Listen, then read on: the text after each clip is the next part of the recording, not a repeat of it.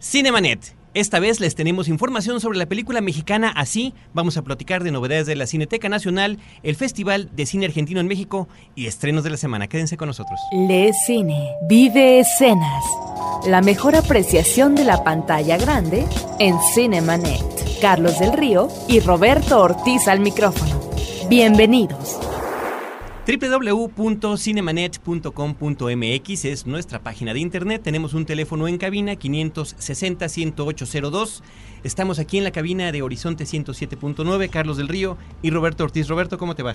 Pues muy a gusto por estar nuevamente con el público y contigo, Carlos. Pues hemos aquí en una ocasión más. Yo particularmente quería comentar, estar aquí en el Instituto Mexicano de la Radio tiene una importancia particular para nosotros que ya hemos estado en micrófonos del Instituto con anterioridad, esta vez ahora en Horizonte. Pero bueno, el horario que tenemos permite que no estemos en contacto directo con amigos de tiempo atrás, así que les mandamos un cordial saludo a todos ellos. De repente nos encontramos en el pasillo, a veces sí, a veces no, así que un saludo a todos aquellos con los que ya teníamos contacto. Y noticias en Cinemanet. En Cinemanet. Vamos a arrancar, Roberto, primero con la cuestión de las noticias. Tenemos cosas importantes que comentar. Esta misma semana, la Academia Mexicana de Cine ha elegido a la película que va a representar a México en los premios Oscar como mejor película extranjera. Se trata de El laberinto del fauno, de Guillermo del Toro, y es una película que estaba compitiendo con otra muy fuerte candidata, que es de otra película de la que ya hemos hablado bastante, En el hoyo, de Juan Carlos Rulfo, que ahorita por lo pronto ha quedado fuera para representar a México en los Oscars de esa manera. Pero eso no acaba allí. Por lo pronto, En el hoyo fue escogida para representarnos en los premios Goya, que son los premios que da la Academia Española de Cinematografía. Ahí es donde va a participar En el hoyo. Pero también En el hoyo queda con posibilidades, con opciones muy reales de participar por el Oscar como mejor documental.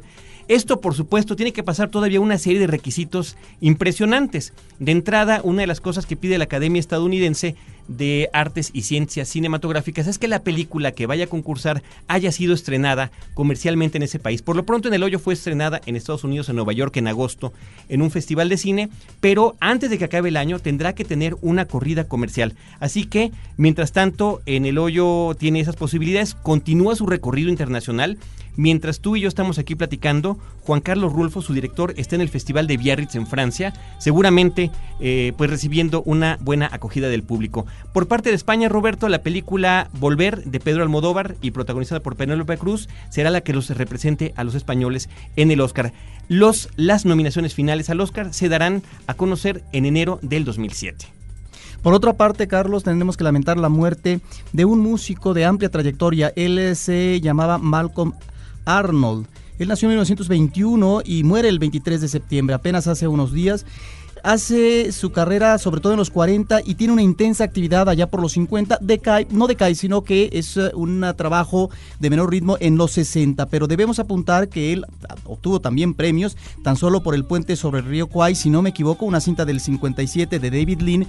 La música obtuvo el Oscar. Curiosamente, debemos de decir que la música se recuerde más por la marcha que por la musicalización en sí de este espléndido compositor musical. Pero al mismo tiempo, él realiza en 1955 la música de La Historia de mi pasado, que es la primera versión, Carlos, de Cabaret. Habrá que recordar que Cabaret, antes que fuera cine, fue una novela, después se convirtió en una obra de teatro y pasó al cine. Y al cine pasa como La historia de mi pasado del 55, y el músico es ni más ni menos que Arnold.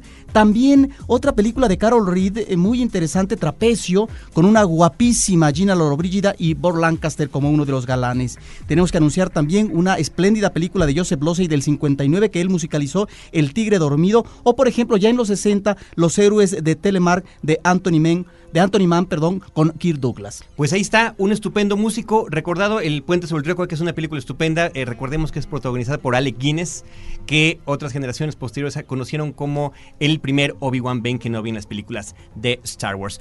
Roberto, las promociones que tenemos son películas diversas en el formato de DVD. Tenemos un premio mayor, está la verdad muy interesante. Warner Brothers nos ha dado la segunda temporada completa, son 6 discos, de la serie de televisión Carnival.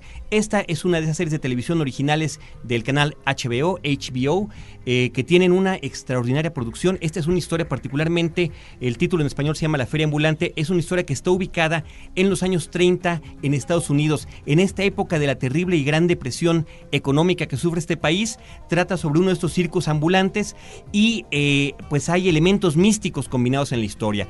Por una parte, por supuesto, las trampas, los trucos que utilizan la gente de este medio, pero también hay elementos de magia y hay personajes antagónicos, hay una lucha entre el bien y el mal que no está perfectamente bien definida, está con todos sus matices. Una gran historia que se lleva a cabo en esta serie de Carnival. Insisto, tenemos la segunda temporada. Como es un premio importante, yo sugiero que la regalemos a alguna persona que haya estado escuchando no nada más nuestro programa en vivo, sino también la versión que tenemos a través de la página de internet cinemanet.com.mx, que son nuestras versiones en podcast. Hace unos cuantos episodios platicábamos sobre las teleseries que apantallan. Series de televisión como Carnival, que tienen producción y contenido cinematográfico. Cinemanet.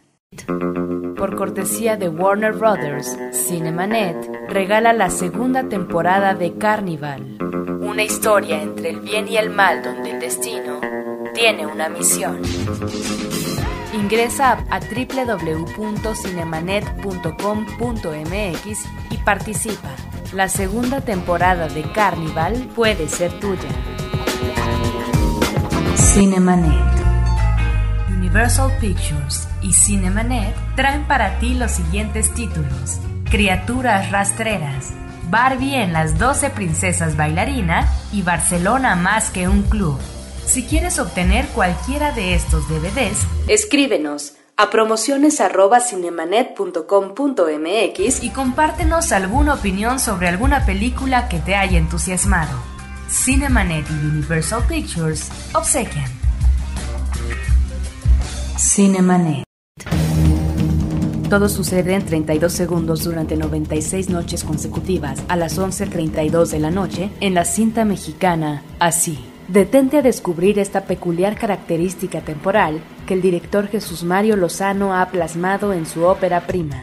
Esta película participó en la 62ª Muestra Internacional de Arte Cinematográfico de Venecia, siendo la única representación mexicana en el certamen que se proyectó en la sección paralela de la Semana de la Crítica.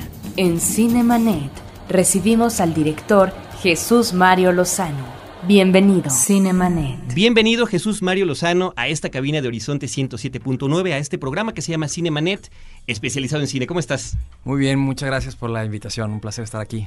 Pues bueno, esta es la semana justamente de estreno de tu película. La película se llama Así.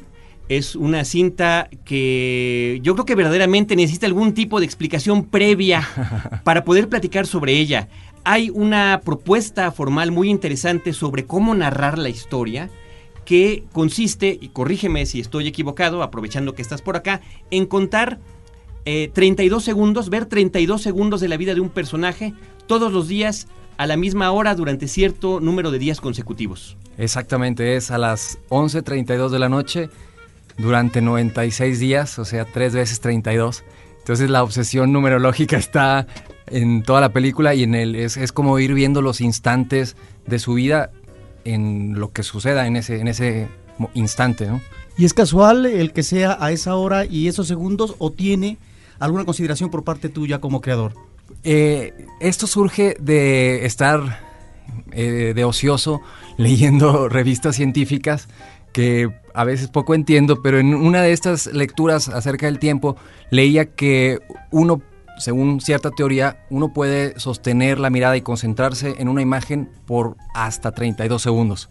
Entonces de ahí empezó a formarse toda esta historia de que se basara en estos 32 segundos en tiempo real el fragmento de la película. Y esta estructura va también junto con la construcción dramática y era un modo de lograr que se sintiera la experiencia de lo que estaba viendo el personaje, o esa era la apuesta. No, y creo que es una apuesta que finalmente se cumple, porque al principio de la película uno empieza a ver situaciones que no siempre son naturales, sí, en la narrativa de una película. De repente vemos al personaje comiendo, sí, es todo lo que vemos, de repente lo vemos durmiendo, a lo mejor está bailando, pero poco a poco la película empieza a tomar sentido y de ahí este eslogan tan maravilloso que tiene la cinta, ¿no?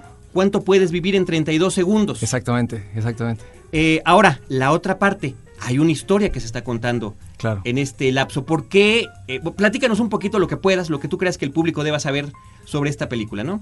Pues yo siento que es una especie de iniciación de un joven de 19 años en donde va descubriéndose sobre todo a sí mismo a partir de amistad, de un enamoramiento y que de algún modo lo hace confrontarse a sí mismo.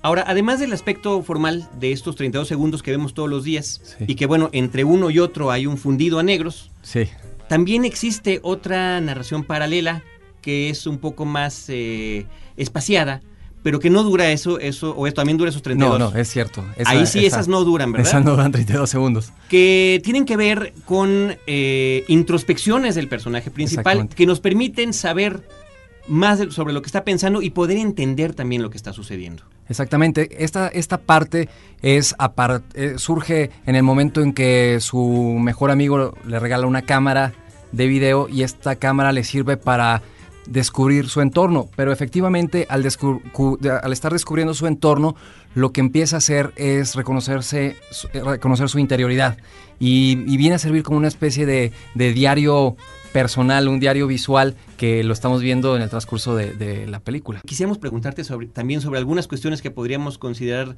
pues muy simbólicas, ¿no? El simbolismo que está dentro de la película. De entrada, pues bueno, ¿por qué esos 32 segundos todas las noches en el departamento de este joven? Que eso tendría que ver un poco con el asunto de la hora y tiene ahí unas tortugas que son tres. Sí. Tres tortugas que están en su pecera. Prácticamente todo el tiempo están ahí encerradas. De repente llegan a salir, sí, como de repente también lo hacen los personajes de la película. Y algo que es pues casi poético, ¿no? El hecho de que un amigo ciego gane una cámara de video, uh-huh, y que se la regale al personaje principal. Sí, bueno, sí. Definitivamente, por una parte, las tortugas son un elemento que dentro de pues toda la tradición mítica son fundamentales como reflejo de la interioridad del personaje y también hasta en lo más evidente, que son unos animalitos que a mí me parecen fabulosos y en lo más evidente reflejan este caparazón del propio personaje que se esconde, se mete y de algún modo está encerrado dentro de su propia cápsula. Y también dentro de la película, y tuvimos permiso, se cita en algún momento, porque está leyéndolo el Iván, el protagonista, se cita a este filósofo Giorgio Agamben, el que aceptó y estuvo encantado de que fuera citado. Y él en otro libro plantea que en esta sociedad donde hay tantas imágenes, donde estamos tan saturados de imágenes, en realidad somos la sociedad sin imagen. Entonces, pues también como en esta otra tradición mítica, el ciego es el que tiene la mejor imagen de lo que está sucediendo, como bueno, hay tantos personajes de ciegos que tienen esta misma fuerza. Ante propuestas originales en términos narrativos y formales como tu película, uno trata de encontrar vasos comunicantes en la historia del cine. Yo mencionaría tres películas, por ejemplo, que seguramente tú conoces.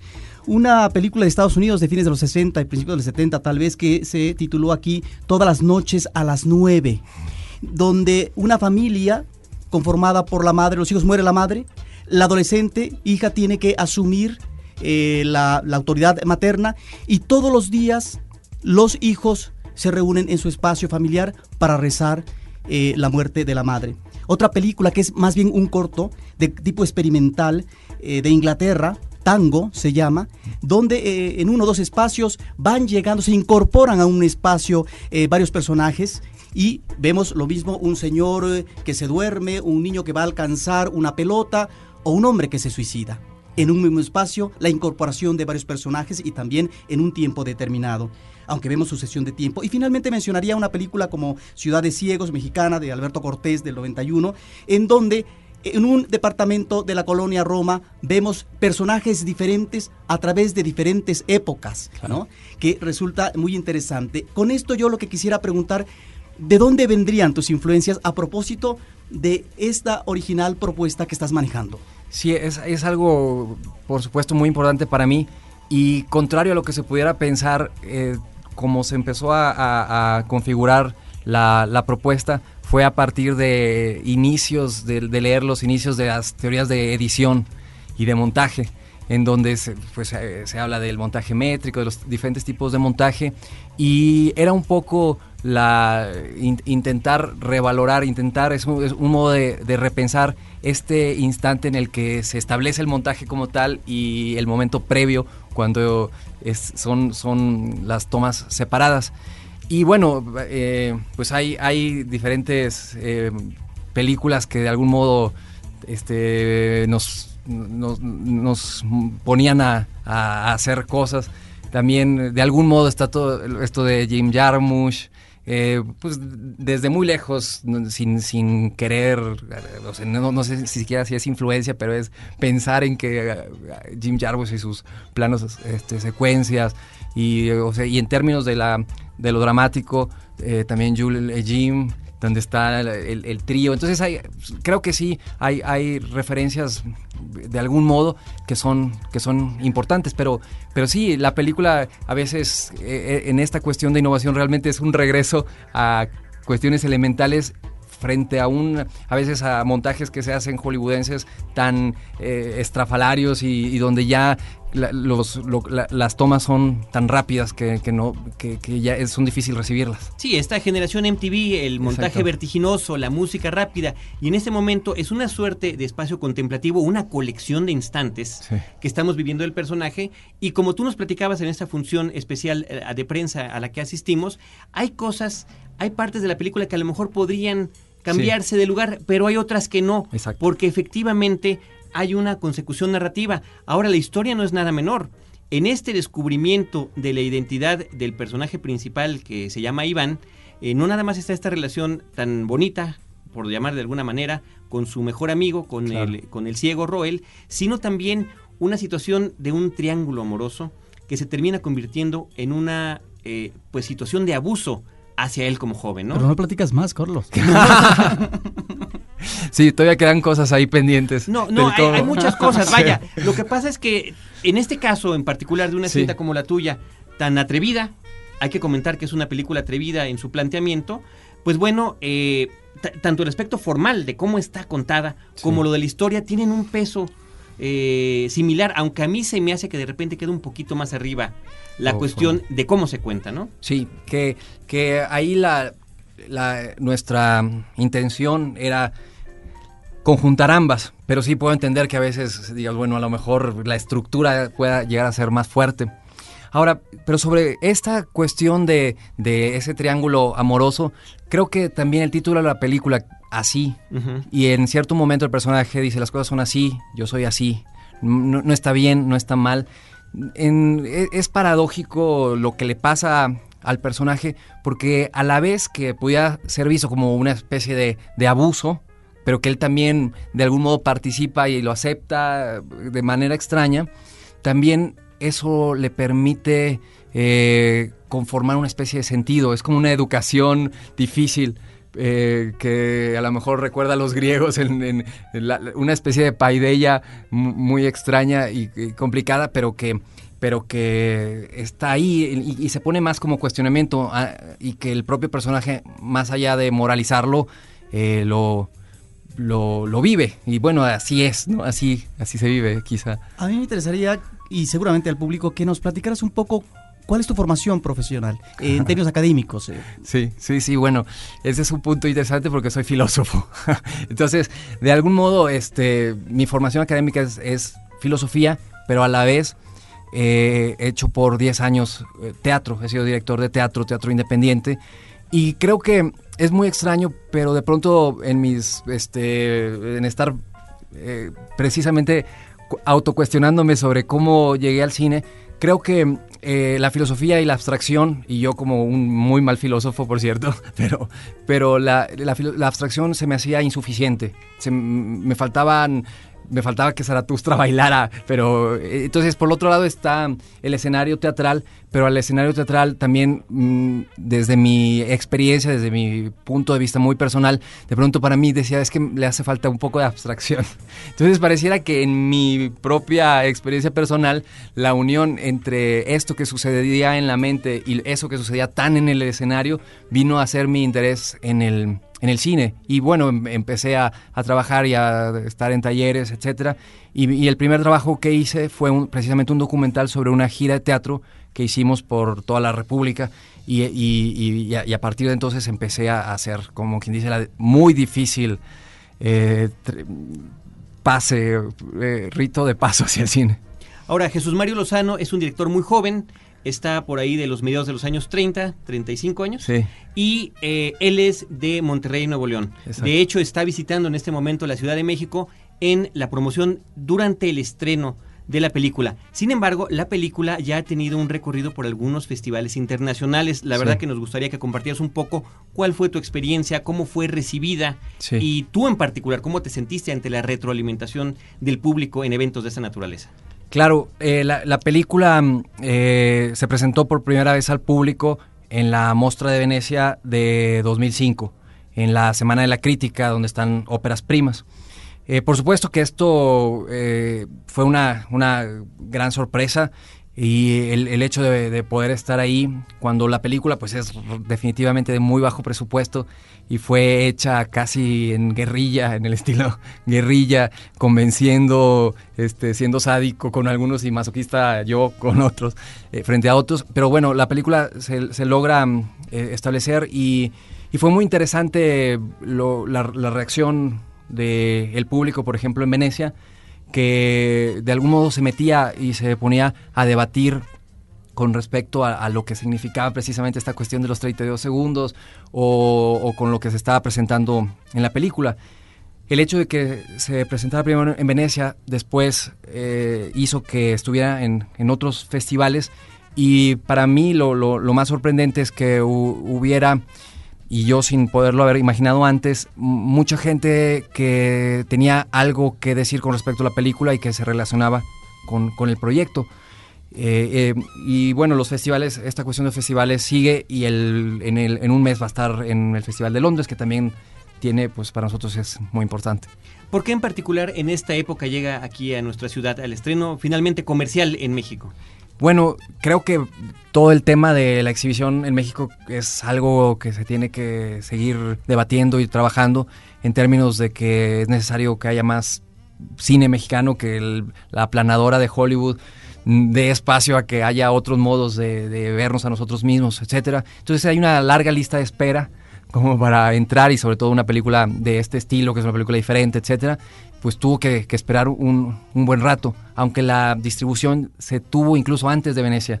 La distribuidora de cine nos habló antes de cualquier invitación a los festivales, lo cual para nosotros fue interesante. Ya después con Venecia pues todavía se interesaron mucho más, pero en estos problemas de la exhibición en México pues se tuvo que esperar un año. Y bueno, también yo todavía estaba necio, algo no me perdonan los productores, de que había cosas del audio que había que arreglar. Entonces yo también debo aceptar que eso es cosa mía.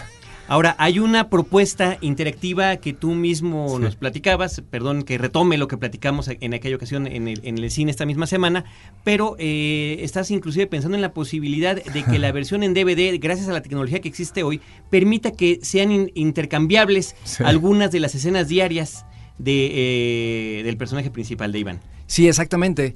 Como que la película, desde un principio mi sueño era que de pronto tener, si fuera en digital o en los 35 milímetros como está ahora, que pudiéramos tener 5 salas con 5 versiones diferentes.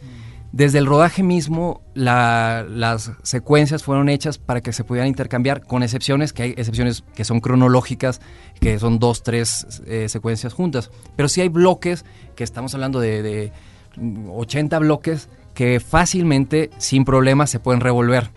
Entonces, precisamente en el DVD, la idea es que uno ponga el reproductor y ponga la función de que se le llama random, o la reproducción aleatoria, ¿no? Exactamente, shuffle random, exactamente. Y desde esta perspectiva tú puedas construir tu película. Entonces en realidad no es una película, sino son como 4.300 películas. No es obra prima solo. Jesús Mario Lozano, muchísimas gracias por habernos acompañado, por darte el tiempo de visitarnos aquí a Limer, a Horizonte 107.9, a Cinemanet. Yo quisiera comentar, antes de despedirnos, que hay 4 lugares de la Ciudad de México donde se puede ver tu película. Cinemark del Centro Nacional de las Artes, Cinemex Casa de Arte, Lumière Reforma y Cinépolis Universidad. Nosotros en el blog de la semana, en nuestra página de internet, pondremos esta información para que esté a disposición del público, pero la invitación es pues de nuestra parte muy clara para que esta misma semana la gente asista a ver tu filme, ya que por supuesto es una película interesante que vale la pena ver, y su continuidad en la cartera comercial pues depende de cuánta gente asista a verla. Definitivamente, pues muchísimas gracias por la invitación y por pues promover que la gente vaya así. Gracias. Felicidades y gracias por estar con nosotros. Nosotros vamos a escuchar la cápsula que tenemos preparada sobre el Festival de Cine Argentino aquí en México. Les recordamos el número en cabina: 560-10802, Horizonte 107.9. Esto es Cinemanet. Del 3 al 11 de octubre en esta Ciudad de México se realizará el segundo Festival de Cine Argentino, como una forma de expresión artística basada en el arte cinematográfico. El complejo Cinemex World Trade Center será la sede donde se exhibirán más de 70 películas en las categorías de cortometraje y largometraje, este último en las modalidades de documental y de ficción, con una sección en competencia.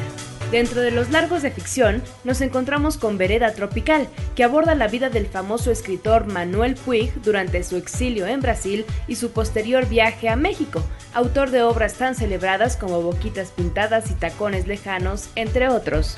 El Viento, protagonizada por Federico Lupi, Hoy y Mañana de Alejandro Chomsky, así como Una Estrella y Dos Cafés y Chile 672, que son excelentes realizaciones.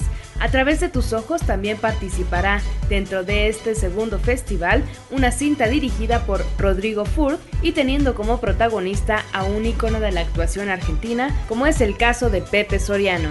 Entre los largometrajes documentales resaltan Hotel Gondolín, que nos sumerge en la problemática de la discriminación sexual y la ley de convivencia. En el segmento de cortometrajes resalta Primera Nieve, que fue premiada en Cannes, La Mentira, sobre la guerra de las Malvinas, Quidón, Otros besos brujos, sobre los conflictos del mundo gay, Identidad perdida, sobre los hijos de desaparecidos y Viaje a Marte, hacen un total de 24 cortometrajes participantes. Disfruta del segundo Festival de Cine Argentino en la Ciudad de México del 3 al 11 de octubre en Cinemex World Trade Center.